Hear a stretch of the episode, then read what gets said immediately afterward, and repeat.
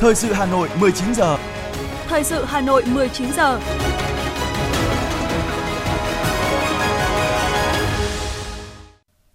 Thanh Hiền và Quang Minh xin được đồng hành cùng quý thính giả trong 45 phút của chương trình thời sự tối nay, thứ năm ngày 22 tháng 12. Những nội dung chính sẽ được đề cập đến trong chương trình.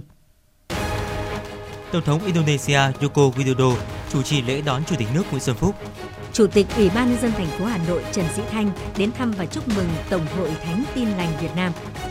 Hội trợ hàng tiêu dùng Hà Nội năm 2022 khai mạc. Phần tin thế giới với những tin chính, phản ứng của Nga trước chuyến thăm Mỹ của Tổng thống Ukraine Zelensky. Trung Quốc cam kết tiếp tục tạo thuận lợi cho trao đổi nhân sự xuyên biên giới. Và sau đây là nội dung chi tiết.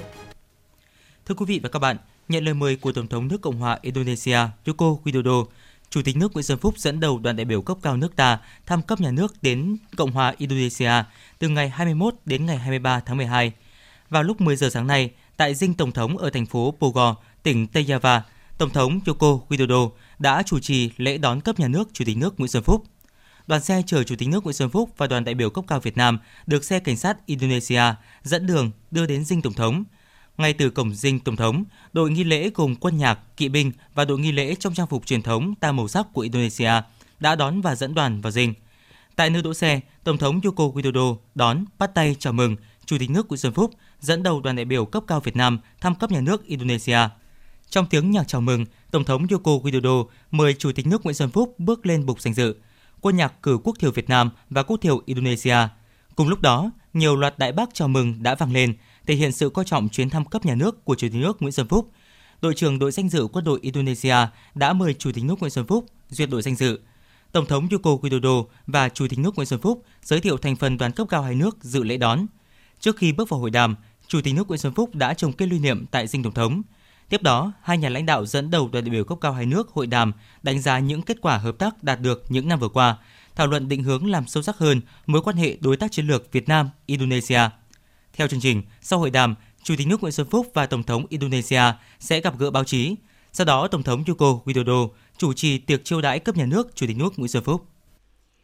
Ngày 22 tháng 12 năm 2022, tại Thành ủy Hà Nội, Ban chấp hành Đảng bộ thành phố Hà Nội họp để xem xét đề nghị thi hành kỷ luật đối với đồng chí Trử Xuân Dũng, thành ủy viên, ủy viên Ban cán sự Đảng, Phó Chủ tịch Ủy ban nhân dân thành phố Hà Nội, nhiệm kỳ 2021-2026 trên cơ sở thông báo của cơ quan chức năng sau khi xem xét báo cáo của Ban Thường vụ Thành ủy về nội dung tính chất, mức độ vi phạm của đồng chí Trử Xuân Dũng, Ban chấp hành Đảng bộ thành phố nhận thấy đồng chí Trử Xuân Dũng với cương vị là thành ủy viên, Ủy viên Ban cán sự Đảng, Phó Chủ tịch Ủy ban nhân dân thành phố đã suy thoái về tư tưởng chính trị, đạo đức lối sống, lợi dụng chức vụ quyền hạn vi phạm trong quá trình chấp thuận chủ trương cho các doanh nghiệp thực hiện các chuyến bay giải cứu, đưa công dân từ nước ngoài về nước cách ly tại Hà Nội vi phạm quy định số 37 QĐ-TU ngày 25 tháng 10 năm 2021 của Ban chấp hành Trung ương về những điều đảng viên không được làm, trách nhiệm nêu gương, vi phạm pháp luật. Những vi phạm của đồng chí Trử Xuân Dũng đã gây hậu quả nghiêm trọng, bức xúc trong xã hội, làm giảm uy tín của tổ chức đảng. Xét nội dung, tính chất mức độ, hậu quả, căn cứ quy định số 69 QĐ-TU ngày 6 tháng 7 năm 2022 của Ban chấp hành Trung ương – Ban chấp hành Đảng bộ thành phố đã biểu quyết thống nhất cao đề nghị cấp có thẩm quyền xem xét khai trừ ra khỏi Đảng đối với đồng chí Trử Xuân Dũng. Sáng nay, Ban tổ chức Thành ủy tổ chức hội nghị tổng kết công tác tổ chức xây dựng Đảng năm 2022 và triển khai phương hướng nhiệm vụ năm 2023. Ủy viên Trung ương Đảng, Phó Bí thư Thường trực Thành ủy Nguyễn Thị Tuyến dự và chỉ đạo hội nghị. Phát biểu chỉ đạo tại hội nghị, đề cập những nhiệm vụ trọng tâm cần triển khai năm 2023, Phó Bí thư Thường trực Thành ủy nhấn mạnh, trước mắt Ban tổ chức Thành ủy, các cấp ủy cần khẩn trương tham mưu Ban Thường vụ Thành ủy và các cấp ủy xây dựng kế hoạch hành động, tổ chức quán triệt, triển khai nghiêm túc nghị quyết số 28 của Ban chấp hành Trung ương về tiếp tục đổi mới phương thức lãnh đạo, cầm quyền của Đảng đối với hệ thống chính trị trong tình hình mới. Phó Bí thư Thường trực Thành ủy cũng yêu cầu Ban tổ chức Thành ủy và Ban tổ chức các cấp ủy cần quan tâm tập trung tăng cường đôn đốc, kiểm tra giám sát việc quán triệt và triển khai thực hiện các chương trình nghị quyết, quy chế, quy định, đề án của Trung ương và Thành ủy đã ban hành trong năm 2022 và những năm trước đó để sớm đưa các nghị quyết, quy định của Trung ương, Thành ủy đi vào cuộc sống, tạo sự chuyển biến tích cực rõ nét trong công tác xây dựng Đảng của Đảng bộ thành phố.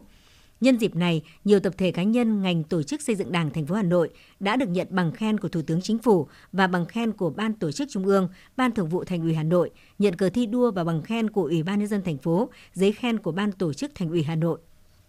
Sáng nay, Ủy viên Trung ương Đảng, Phó Bí thư Thành ủy, Chủ tịch Ủy ban nhân dân thành phố Trần Sĩ Thanh đã chủ trì làm việc với lãnh đạo huyện Thường Tín về việc thực hiện nhiệm vụ phát triển kinh tế xã hội năm 2022, các chỉ tiêu kinh tế xã hội chủ yếu năm 2023. Tại buổi làm việc, trước 10 đề xuất của huyện, kiến nghị của địa phương, Chủ tịch Ủy ban nhân dân thành phố đã yêu cầu các sở ngành trả lời trực tiếp từng nội dung. Đồng thời, người đứng đầu chính quyền thành phố đã chỉ đạo xử lý ngay một số vấn đề nóng để tháo gỡ khó khăn cho cơ sở. Như vấn đề điều chuyển cơ sở nhà đất tại địa điểm cũ của trường Trung học phổ thông Thường Tín, trụ sở Trung tâm Kỹ thuật Tài nguyên và Môi trường Hà Nội, giao cho các đơn vị chức năng cùng huyện Thường Tín triển khai ngay trong quý 1 năm 2023. Đối với hạ tầng khu đất tái định cư thuộc dự án đầu tư xây dựng cầu trước, yêu cầu huyện phải sâu sát phối hợp với ban quản lý các công trình giao thông thành phố Hà Nội, tập trung giải quyết bố trí kinh phí bằng nguồn vốn linh hoạt để chi trả nốt cho các hộ dân. Kết luận tại buổi làm việc, Chủ tịch thành phố Trần Sĩ Thanh giao văn phòng Ủy ban nhân dân thành phố khẩn trương có thông báo kết luận, có phần việc, thời hạn rõ ràng. Yêu cầu huyện Thường Tín tiếp tục tập trung quyết liệt hơn, bám sát từng phần việc, phối hợp với các ngành tháo gỡ vướng mắc, triển khai tốt kế hoạch năm 2023 ngay từ những ngày đầu năm. Nhân dịp lễ Giáng sinh năm 2022 và chào đón năm mới 2023, chiều nay Ủy viên Trung ương Đảng, Phó Bí thư Thành ủy, Chủ tịch Ủy ban nhân dân thành phố Hà Nội Trần Sĩ Thanh đã đến thăm và chúc mừng Tổng hội Thánh Tin lành Việt Nam miền Bắc. Thay mặt lãnh đạo Thành ủy, Hội đồng nhân dân, Ủy ban nhân dân, Ủy ban Mặt trận Tổ quốc Việt Nam thành phố Hà Nội, Chủ tịch Ủy ban nhân dân thành phố gửi lời thăm hỏi thân tình, lời chúc mùa Giáng sinh và năm mới dồi dào sức khỏe an lành, hạnh phúc tới mục sư, hội trưởng Bùi Văn Sản, các vị lãnh đạo hội thánh, mục sư và tín hữu thuộc Hội thánh Tin lành Việt Nam miền Bắc.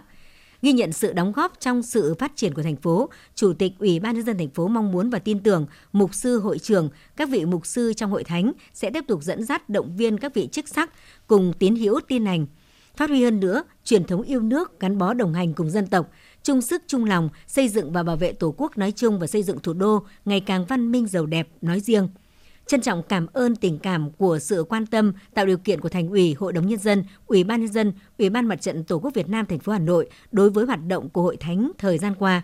Mục sư Bùi Văn Sản, Hội trưởng Tổng hội Thánh Tin lành Việt Nam miền Bắc mong muốn tiếp tục có sự giúp đỡ, tạo điều kiện để giáo hội hội thánh hoạt động ổn định và phát triển trong thời gian tới, đồng thời khẳng định sẽ tiếp tục động viên hướng dẫn bà con tín hữu tích cực tham gia các phong trào thi đua, đóng góp nhiều hơn cho thủ đô và đất nước. Sáng nay, Phó Bí thư Thành ủy, Chủ tịch Hội đồng nhân dân thành phố Nguyễn Ngọc Tuấn đã dẫn đầu đoàn lãnh đạo thành phố đến thăm, chúc mừng giáo phận Hưng Hóa nhân dịp lễ Giáng sinh năm 2022. Thay mặt lãnh đạo thành phố, đồng chí Nguyễn Ngọc Tuấn bày tỏ vui mừng, phấn khởi trước sự đổi thay về cơ sở vật chất của giáo phận Hưng Hóa, gửi tới giám mục Hoàng Minh Tiến, các linh mục, các chức sắc tôn giáo cùng toàn thể bà con giáo dân, giáo phận một mùa Giáng sinh an lành, vui vẻ, đón năm mới với nhiều thành tích và kết quả mới. Thông báo với giám mục Hoàng Minh Tiến và bà con giáo dân giáo phận Hưng Hóa những kết quả toàn diện trong thực hiện nhiệm vụ phát triển kinh tế xã hội. Chủ tịch Hội đồng nhân dân thành phố nhấn mạnh, trong kết quả chung đó có sự đóng góp quan trọng của giáo phận Hưng Hóa với các giám mục chính tòa, các linh mục và đặc biệt là bà con giáo dân – đồng thời khẳng định thành phố sẵn sàng lắng nghe và tạo mọi điều kiện hỗ trợ cho giáo phận, bà con giáo dân phát triển kinh tế xã hội, sống tốt đời đẹp đạo. Cảm ơn lãnh đạo thành phố đã dành thời gian quý báu đến với giáo phận Hưng Hóa. Giám mục Hoàng Minh Tiến cho biết, thời gian vừa qua đã luôn nhận được sự quan tâm, giúp đỡ, tạo điều kiện thuận lợi cho lãnh đạo thị xã Sơn Tây trong mọi hoạt động. Giáo hội sẽ tiếp tục tổ chức các hoạt động để lan tỏa niềm tin, tình yêu thương trong bà con giáo dân, từ đó sống tốt đời đẹp đạo, góp phần vào sự phát triển kinh tế xã hội chung của thành phố. Sáng nay, đoàn giám sát của đoàn đại biểu Quốc hội thành phố Hà Nội đã làm việc với Sở Y tế Hà Nội, Bệnh viện Đa khoa Đức Giang, Trung tâm Y tế huyện Đông Anh và quận Hai Bà Trưng về chuyên đề việc huy động quản lý và sử dụng các nguồn lực phục vụ công tác phòng chống dịch COVID-19 giai đoạn 2020-2022, việc thực hiện chính sách pháp luật về y tế cơ sở, y tế dự phòng giai đoạn 2018-2022.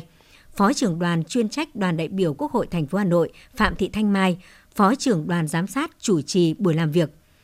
Tại buổi làm việc, các thành viên đoàn giám sát đề nghị Sở Y tế Hà Nội trên cơ sở một số vướng mắc của quy định pháp luật đã chỉ ra cần đề xuất cụ thể hơn cơ chế đặc thù cho các đơn vị thanh toán cho nhà cung cấp, làm rõ việc tài sản đã đầu tư cho công tác phòng chống dịch hiện được đưa vào sử dụng ra sao. Phát biểu kết luận buổi làm việc, Phó trưởng đoàn chuyên trách đoàn đại biểu Quốc hội thành phố Hà Nội Phạm Thị Thanh Mai khẳng định, Với sự chuẩn bị chu đáo nghiêm túc của Sở Y tế và các cơ quan, đơn vị, buổi giám sát đã cung cấp nhiều thông tin hữu ích cho đoàn. Đồng chí Phạm Thị Thanh Mai đề nghị Sở Y tế hoàn thiện báo cáo theo hướng bảo đảm kiến nghị đề xuất rõ ràng, cụ thể, bảo đảm ám sát, đề cương giám sát, thống nhất số liệu của báo cáo để chuẩn bị cho đoàn giám sát làm việc với Ủy ban nhân dân thành phố Hà Nội.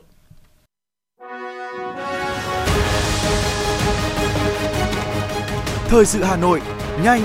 chính xác, tương tác cao. Thời sự Hà Nội, nhanh, chính xác, tương tác cao.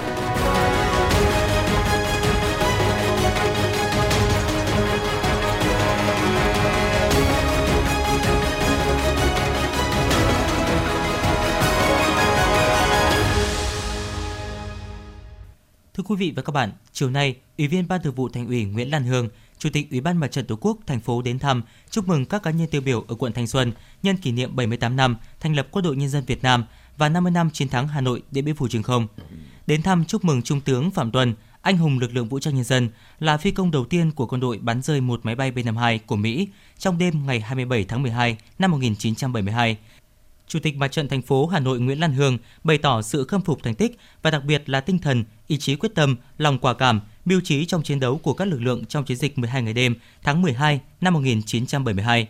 Đến thăm chúc mừng Trung tướng Trần Hành, anh hùng lực lượng vũ trang nhân dân, là một trong những phi công đầu tiên bắn rơi máy bay Mỹ F-105 trên vùng trời miền Bắc. Chủ tịch Mặt trận thành phố Nguyễn Lan Hương trân trọng cảm ơn công lao đóng góp của các thế hệ cha anh cho nền độc lập, hòa bình của dân tộc. Kính chúc các đồng chí và gia đình khỏe mạnh và trường thọ.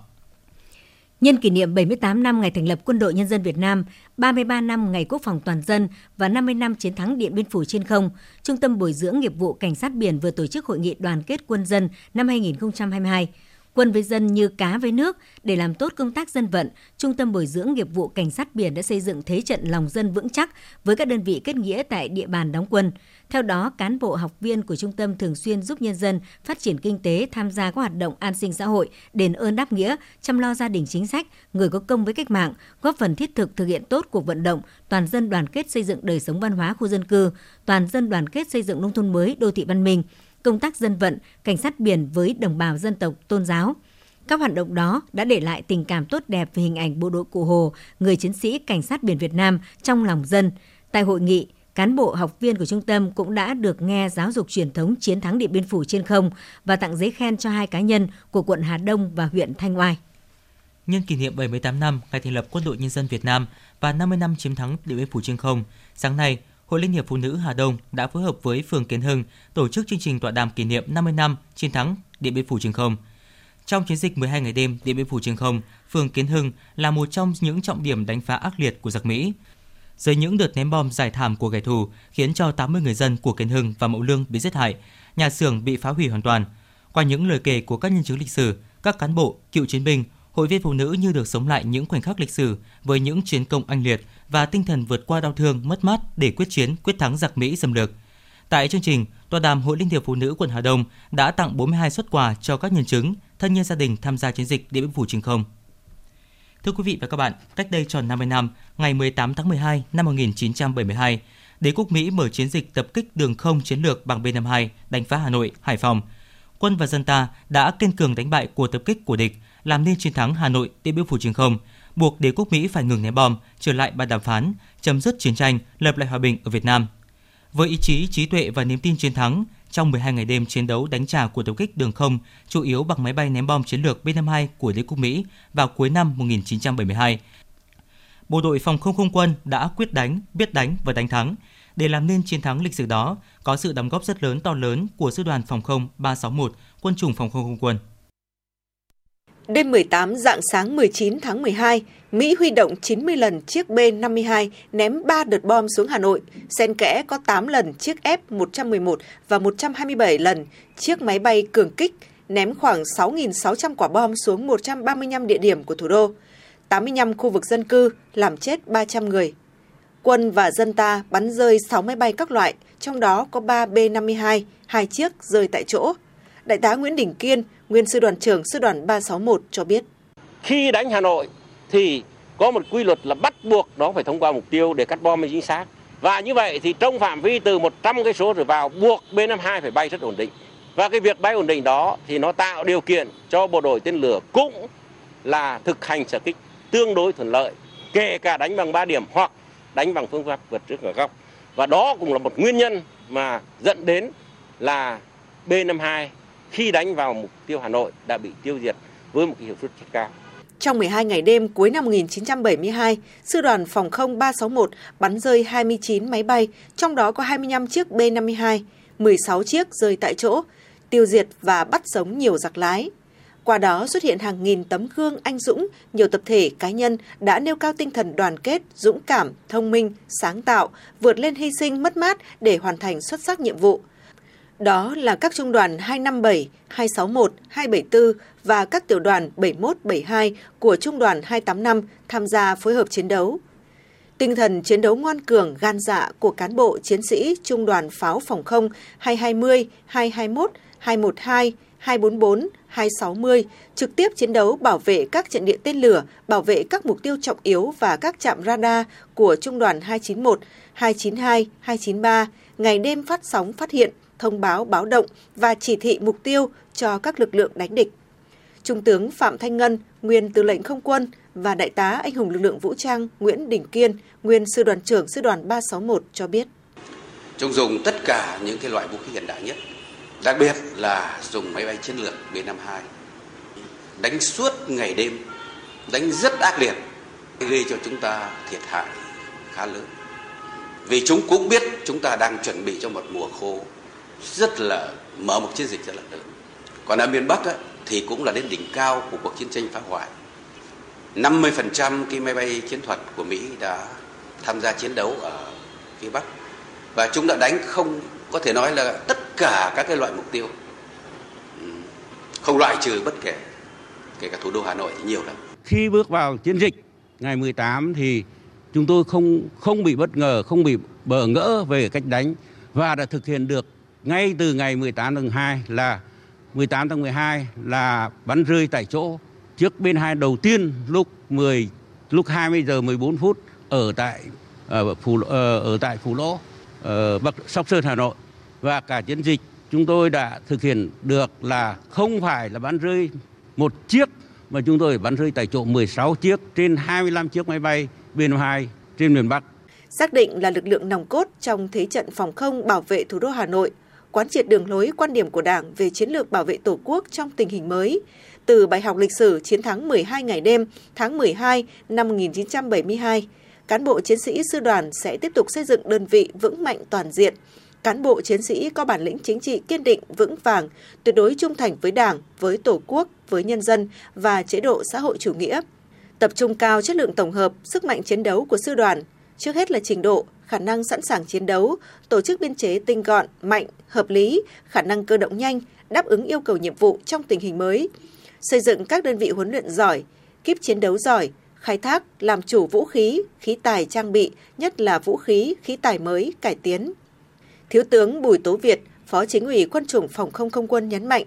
kế thừa và phát huy tinh thần chiến thắng Hà Nội Điện Biên Phủ trên không, trong sự nghiệp bảo vệ vững chắc bầu trời Tổ quốc Việt Nam xã hội chủ nghĩa, Sư đoàn Phòng không 361 được xác định là một trong những lực lượng nòng cốt trong thực hiện nhiệm vụ sẵn sàng chiến đấu, quản lý vùng trời, bảo vệ thủ đô Hà Nội và các công trình mục tiêu trọng điểm của đất nước, khu vực phía Tây Bắc, sẵn sàng chiến đấu cao, không để bất ngờ, mất thời cơ, góp phần bảo vệ vững chắc bầu trời thủ đô Hà Nội và các mục tiêu được giao trong mọi tình huống.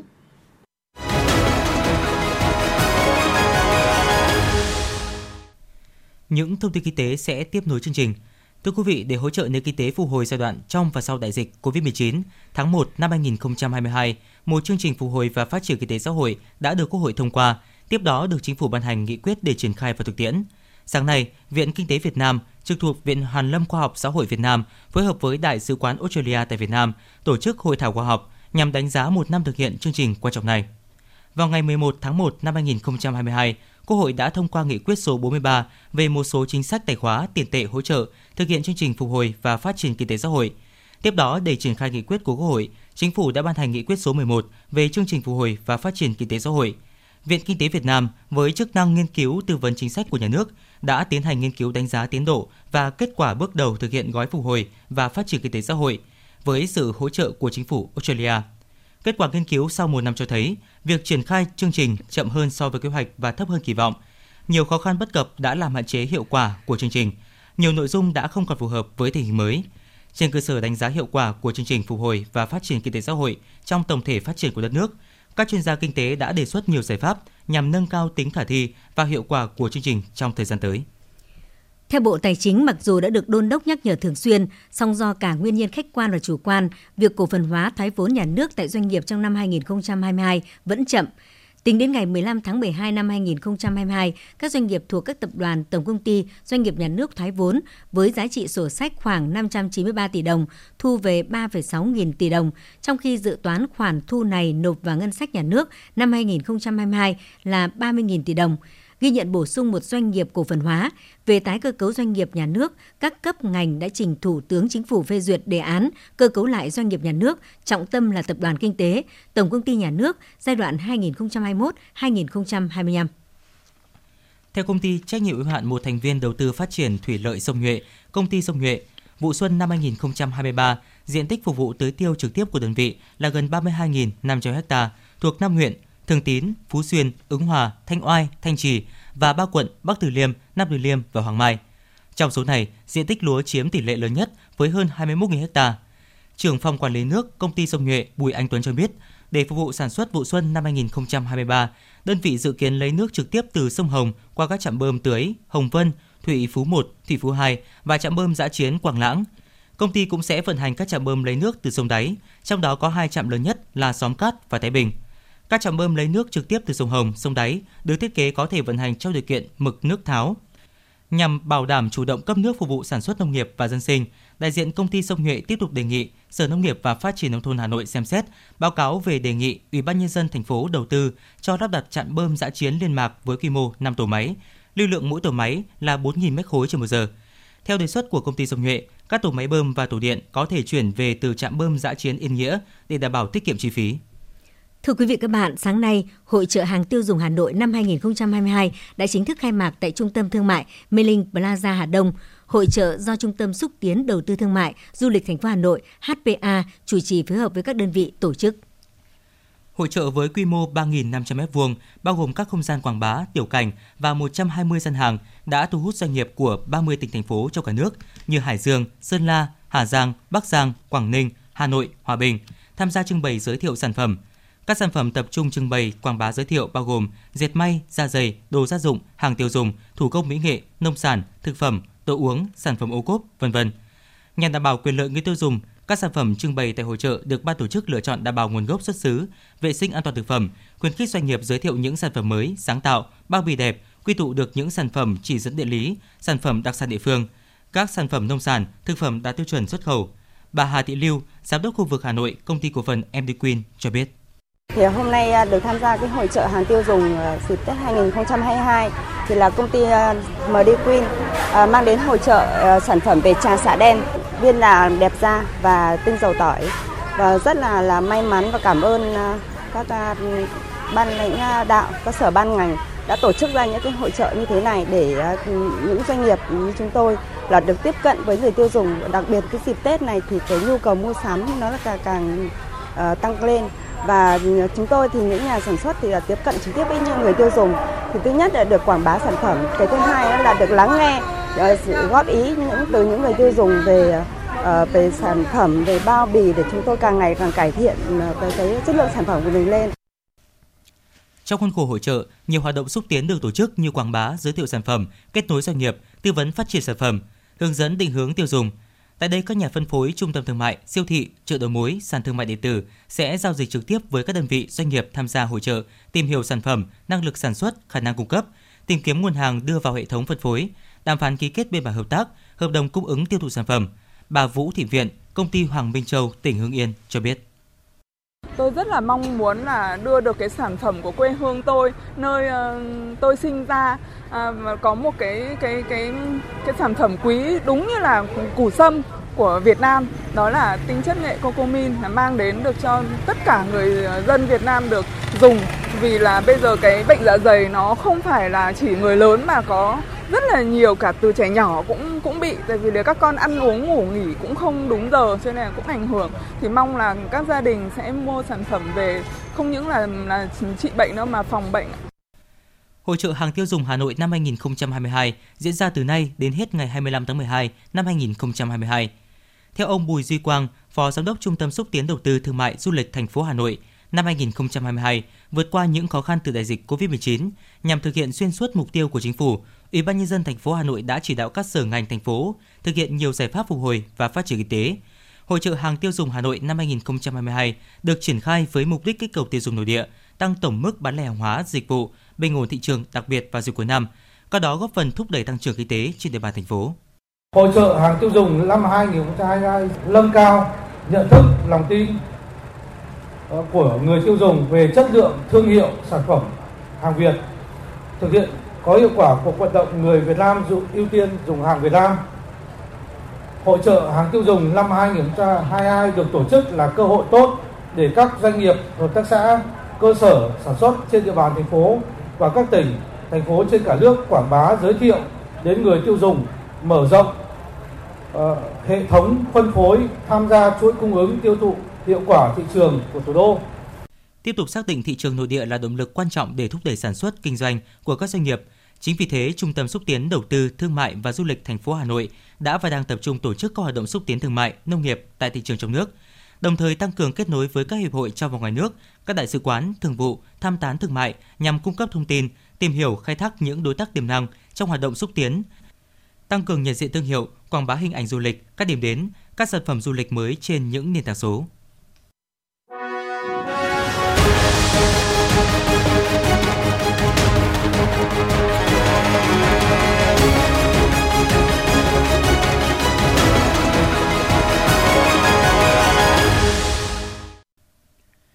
Thưa quý vị và các bạn, Ủy ban Mặt trận Tổ quốc Việt Nam thành phố Hà Nội khóa 17 vừa tổ chức hội nghị lần thứ 10 để thảo luận, đánh giá tổng kết công tác mặt trận năm 2022, triển khai chương trình phối hợp và thống nhất hành động năm 2023.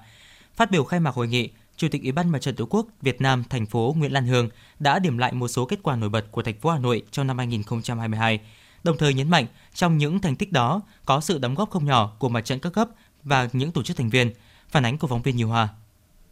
Tại hội nghị, Phó Chủ tịch Ủy ban Mặt trận Tổ quốc Việt Nam thành phố Dương Đức Tuấn đã thông báo tình hình kinh tế xã hội của thành phố trong năm 2022. Theo đó, năm 2022, tổng thu ngân sách nhà nước trên địa bàn ước thực hiện 332.961 tỷ đồng, đạt 106,8% dự toán, tăng 2,7% so với thực hiện năm 2021. Kinh tế phục hồi mạnh mẽ, GDP dự kiến tăng 8,89%, vốn đầu tư thực hiện tăng mạnh, doanh nghiệp phục hồi và phát triển – Bên cạnh đó, công tác quy hoạch được đẩy mạnh, nhiều quy hoạch quan trọng được phê duyệt, thành phố cũng đang tập trung triển khai dự án xây dựng đường vành đai 4 vùng thủ đô, đẩy mạnh phát triển, tổ chức lại mạng lưới giao thông, góp phần nâng cao năng lực vận tải hành khách công cộng.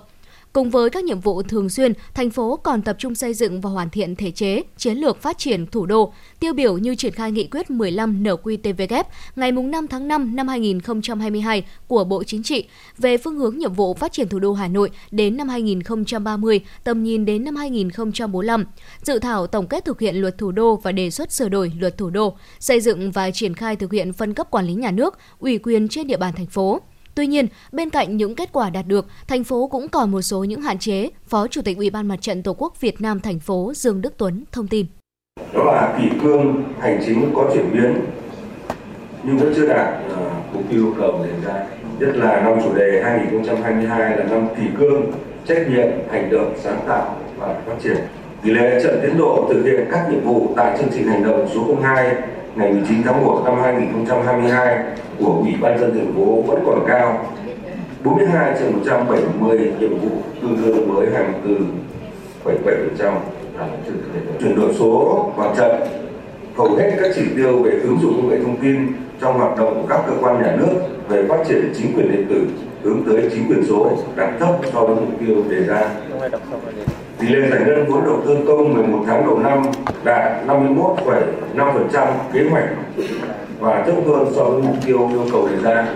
Báo cáo tóm tắt kết quả công tác mặt trận năm 2022 của Phó Chủ tịch Thường trực Ủy ban Mặt trận Tổ quốc Việt Nam thành phố Nguyễn Anh Tuấn cho biết, thời gian qua, mặt trận các cấp thành phố đã làm tốt vai trò tập hợp khối đại đoàn kết, chủ động xây dựng và triển khai kịp thời kế hoạch công tác năm gắn với nhiệm vụ chính trị của địa phương, lựa chọn triển khai các nhiệm vụ có trọng tâm trọng điểm, chủ động quyết liệt trong thực hiện các nhiệm vụ đột xuất phát sinh, đạt được nhiều kết quả nổi bật, góp phần tiếp tục khẳng định vị trí vai trò, quyền và trách nhiệm của Mặt trận Tổ quốc Việt Nam trong hệ thống chính trị, được các tầng lớp nhân dân ghi nhận đánh giá cao. Kết quả đạt được trong năm 2022 của mặt trận đã góp phần tích cực cùng thành phố hoàn thành và hoàn thành vượt mức các chỉ tiêu kinh tế xã hội, các nhiệm vụ chính trị được giao, góp phần ổn định tình hình nhân dân, củng cố niềm tin của nhân dân với Đảng, chính quyền. Phó Chủ tịch Thường trực Ủy ban Mặt trận Tổ quốc Việt Nam thành phố Nguyễn Anh Tuấn cho biết thêm. Mặt trận Tổ quốc Việt Nam các cấp đang nghiêm túc, chủ động triển khai, quán triệt các chủ trương, nghị quyết của Đảng, tổ chức các hội nghị, học tập, quán triệt và triển khai thực hiện các kết luận, quy định, các hội nghị của Ban chấp hành Trung ương Đảng, nghị quyết 15 của Bộ Chính trị về phương hướng, nhiệm vụ phát triển thủ đô đến năm 2030, tầm nhìn đến năm 2045. Công tác nắm bắt dư luận, nhân dân tiếp tục được đổi mới, tăng cường, ứng dụng mạnh mẽ công nghệ thông tin trong tuyên truyền, tăng thời lượng, đăng tải hàng nghìn tin, tài ảnh, tuyên truyền trên website bản tin dân chủ đoàn kết hàng tháng, vận hành trang fanpage trong toàn hệ thống mặt trận nhằm kịp thời thông tin, tuyên truyền các hoạt động của mặt trận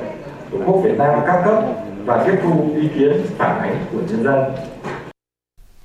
Phát biểu kết luận hội nghị, Chủ tịch Ủy ban Mặt trận Tổ quốc Việt Nam thành phố Nguyễn Lan Hương nhấn mạnh, năm 2023, nhiệm vụ của mặt trận sẽ nhiều hơn, yêu cầu cao hơn. Vì vậy, rất mong các đồng chí dù hoạt động ở lĩnh vực nào vẫn tiếp tục giúp cho công tác mặt trận được thiết thực hiệu quả hơn, đáp ứng yêu cầu nhiệm vụ xây dựng và phát triển thủ đô. Các cấp mặt trận cũng cần khắc phục những hạn chế thiếu sót trong công tác mặt trận của từng cấp, đổi mới phương thức hoạt động, hướng mạnh về cơ sở, đổi mới sáng tạo, đa dạng hóa các hình thức tập hợp đông đảo các tầng lớp nhân dân – tiếp tục bồi dưỡng rèn luyện, xây dựng đội ngũ cán bộ mặt trận chủ động trách nhiệm, quyết liệt và bản lĩnh trong thực hiện công tác mặt trận, đồng thời xây dựng các nội dung chuẩn bị tổ chức Đại hội Mặt trận Tổ quốc Việt Nam các cấp, thành phố, nhiệm kỳ 2024-2029. Trước mắt, mặt trận các tổ chức thành viên các cấp tập trung chuẩn bị kế hoạch, nguồn lực để thăm động viên, tặng quà các gia đình chính sách, người nghèo, người có hoàn cảnh khó khăn nhân dịp Tết Nguyên đán Quý Mão, thực hiện tốt công tác an sinh xã hội, đảm bảo mọi người mọi nhà đều vui xuân đón Tết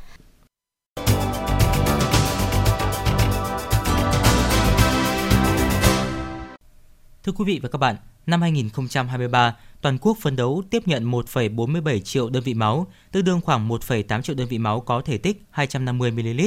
Tỷ lệ người hiến máu tình nguyện là 99%, tỷ lệ người hiến máu nhắc lại từ 55 đến 57%, tỷ lệ dân số hiến máu tương đương 1,5%. Đây là mục tiêu được đưa ra tại hội nghị tổng kết công tác vận động hiến máu tình nguyện năm 2022 và triển khai nhiệm vụ năm 2023 do Ban chỉ đạo quốc gia vận động hiến máu tình nguyện tổ chức tại Hà Nội ngày hôm nay.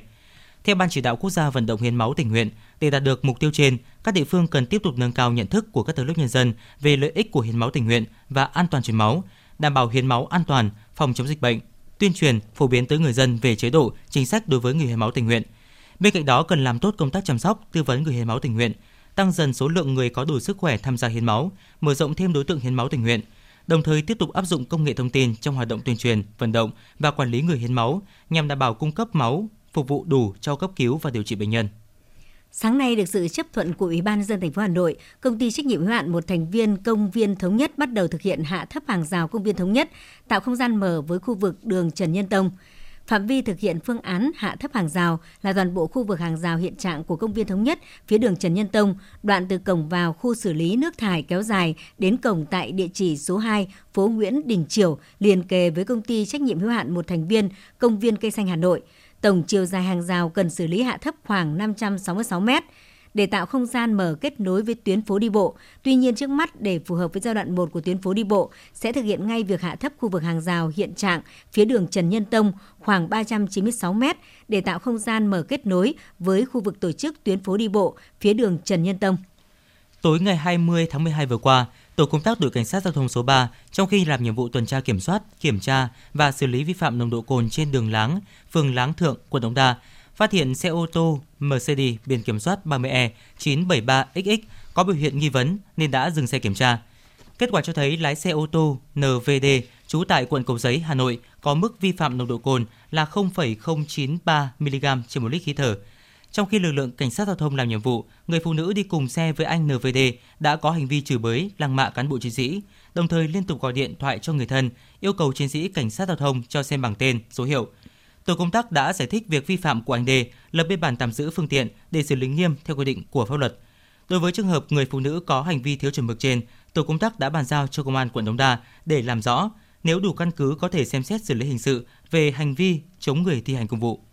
Thưa quý vị các bạn, một mùa Giáng sinh nữa lại về. Những ngày này không khí đón lễ Giáng sinh không chỉ đơn thuần của riêng bà con giáo dân tại các giáo xứ mà còn nhận được sự hưởng ứng đông đảo của người dân. Tại thủ đô Hà Nội, không khí Noel thì đang rất rộn ràng trên khắp các con phố. Tuy nhiên để giữ được sự bình yên này thì lực lượng công an Hà Nội đang phải hoạt động hết công suất, thường xuyên ứng trực tại các tuyến, địa bàn trọng điểm, phối hợp với công an các địa bàn phát hiện xử lý nghiêm các đối tượng vi phạm trật tự an toàn giao thông, trật tự công cộng và các loại tội phạm đường phố. Những ngày này, trên khắp các nẻo đường, không khí Noel đã rất sôi động. Lễ Giáng sinh là ngày lễ lớn hàng năm của đồng bào công giáo và tin lành được tổ chức trên phạm vi rộng.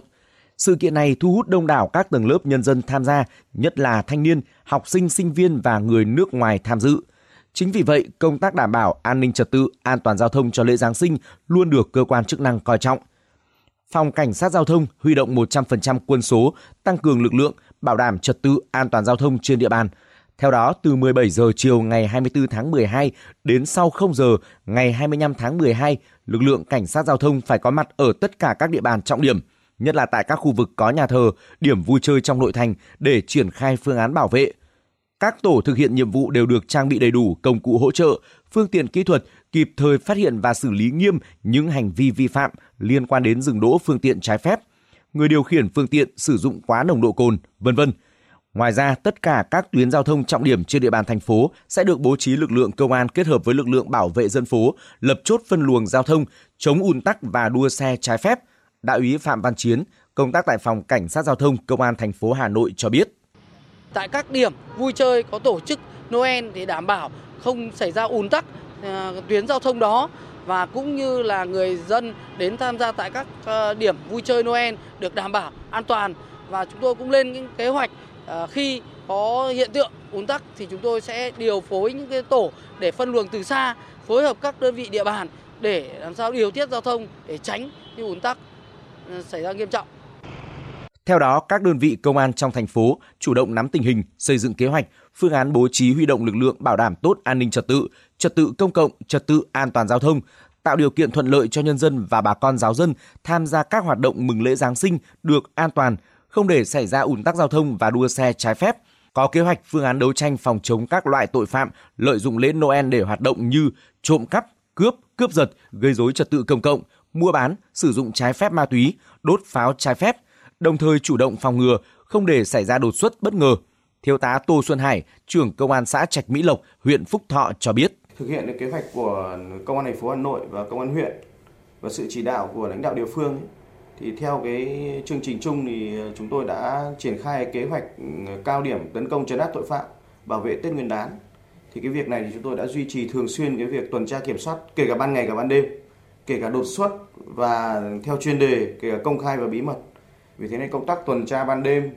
của chúng tôi là phải tăng cường liên tục thường xuyên. Phối hợp, chúng tôi phối hợp với cả đoàn thanh niên, phối hợp cả với cả quân sự đã phối hợp với các ban ngành khác để chúng tôi tuần tra và hạn chế tối đa những cái việc mà vi phạm tai nạn giao thông, đua xe, rồi đánh nhau. Tại một số địa bàn như quận Hoàn Kiếm, Đống Đa và các huyện, thị xã trọng điểm có đồng bào công giáo như Sơn Tây, Ứng Hòa, Mỹ Đức, Thanh Oai, Quốc Oai, lực lượng công an đã phối hợp với các ngành chức năng triển khai các phương án bảo đảm an toàn giao thông cùng với các thành viên của Ban chỉ đạo an ninh trật tự tại khu dân cư như xóm trưởng, tổ trưởng, tổ phó tổ an ninh xã hội kiêm chức việc tôn giáo có trách nhiệm tuyên truyền, hướng dẫn giáo dân tổ chức đón Giáng sinh an vui, chấp hành tốt chủ trương, đường lối của Đảng, chính sách pháp luật của nhà nước trong đảm bảo trật tự an toàn giao thông cùng với nhiệm vụ phòng chống dịch. Trung tá Hoàng Tiến Dũng, đội trưởng đội cảnh sát giao thông công an huyện Quốc Oai cho biết tất cả những cái từ sự kiện à, Noel đến các ngày lễ trong à, địa trên diễn ra trên địa bàn thì lực lượng à, công an huyện cũng như đội cảnh sát giao thông đều có kế hoạch đã phân công nhiệm vụ cụ thể theo chức năng nhiệm vụ của các đội. Thì riêng đội với lực lượng cảnh sát giao thông chúng tôi là là gắn với cái, cái đảm bảo giao thông thì chúng tôi có một cái kế hoạch chung theo chỉ đạo của công an thành phố là đảm bảo các trật tự các lễ hội. Thế chính vì đó là chúng tôi có những cái phối hợp với các ban tổ chức lễ hội và cũng như chính quyền địa phương ở đây. Nơi đây là chúng tổ chức tuyên truyền và tránh cái việc ờ, giảm dần cái việc ùn tắc giao thông trong tham gia lễ hội. Với sự vào cuộc quyết liệt của các lực lượng chức năng, tin tưởng rằng tình hình an ninh trật tự, an toàn giao thông trên địa bàn thành phố Hà Nội sẽ được đảm bảo, góp phần phục vụ tốt cho bà con giáo dân và nhân dân đón Giáng sinh và Tết Dương lịch 2022 bình yên, an lành.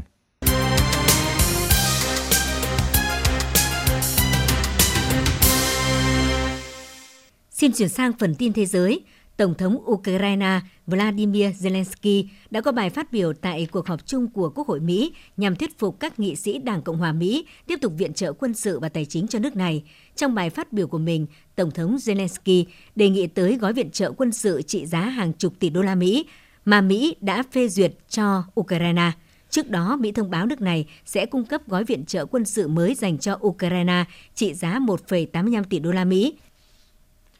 chuyến thăm Mỹ chớp nhoáng của Tổng thống Ukraine Zelensky đang nhận được sự quan tâm đặc biệt của dư luận. Bởi đây không chỉ là chuyến công du nước ngoài đầu tiên của ông Zelensky kể từ khi Nga phát động chiến dịch quân sự vào Ukraine, mà còn là sự tìm kiếm ủng hộ đặc biệt và lâu dài của Mỹ và phương Tây đối với nước này.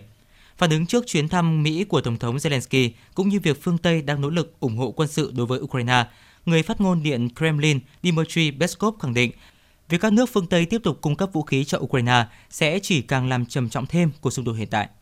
Với 12 trên 15 phiếu ủng hộ, Hội đồng Bảo an Liên Hợp Quốc đã thông qua nghị quyết do Anh bảo trợ. Ba thành viên còn lại của Hội đồng Bảo an gồm Trung Quốc, Nga và Ấn Độ bỏ phiếu trắng. Nghị quyết mới được thông qua bày tỏ quan ngại sâu sắc về những biện pháp do chính quyền quân sự Myanmar đang áp dụng kể từ sau chính biến vào tháng 2 năm 2021, ảnh hưởng nghiêm trọng đến cuộc sống của người dân Myanmar. Cảnh sát Fiji thông báo rằng quân đội nước này đã được huy động để giúp duy trì an ninh và ổn định sau một cuộc bầu cử dẫn tới việc phế chuất nhà lãnh đạo nắm quyền 16 năm của nước này, Frank Pain Marama. Trong một tuyên bố, lực lượng cảnh sát trong đó có các chỉ huy trung thành với ông Pain Ni Marama đã viện dẫn những căng thẳng sắc tộc chưa xác định và thông tin tình báo và kế hoạch gây bất ổn dân sự là lý do quân đội được huy động. Các nghị sĩ Mỹ đang phải chạy đua với thời tiết để thông qua trước hạn chót bản dự thảo ngân sách chính phủ liên bang trị giá 1.700 tỷ đô la Mỹ cho tài khóa 2023, kết thúc ngày 30 tháng 9 năm 2023, trước khi cơn bão mùa đông dự báo đổ bộ và gây gián đoạn giao thông vào thời điểm cuối năm. Chính phủ liên bang Mỹ sẽ cạn tiền nếu Quốc hội không thông qua dự thảo ngân sách trước thời hạn chót ngày 23 tháng 12.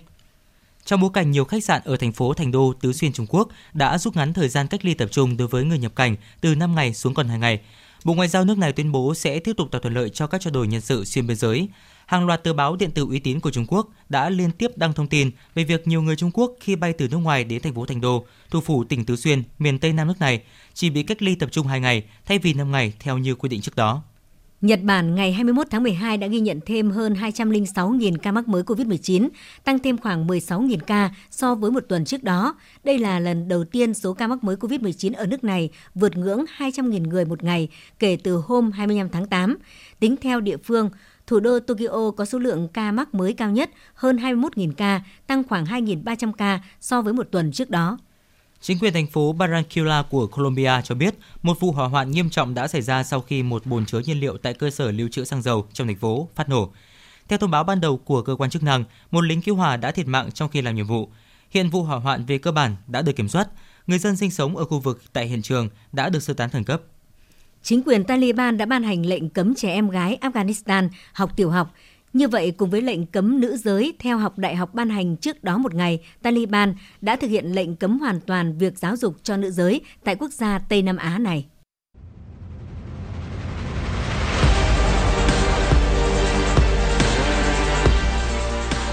Bản tin thể thao Bản tin thể thao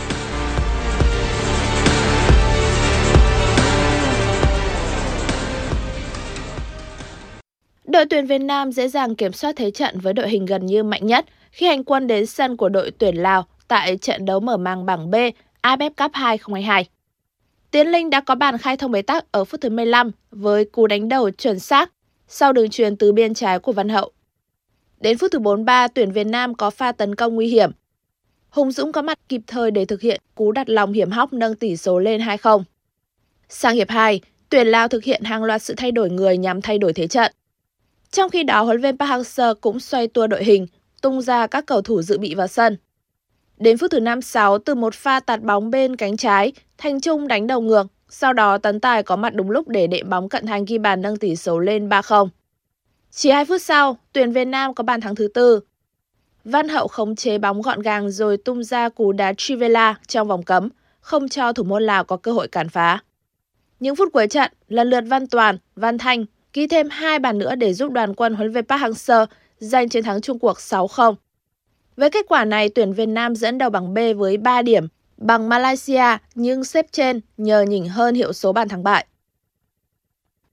Ở một diễn biến khác, trận đấu giữa Myanmar và Malaysia khởi đầu khá tẻ nhạt khi đôi bên thi đấu ở tốc độ trung bình cũng như không tạo ra những mảng miếng phối hợp rõ nét.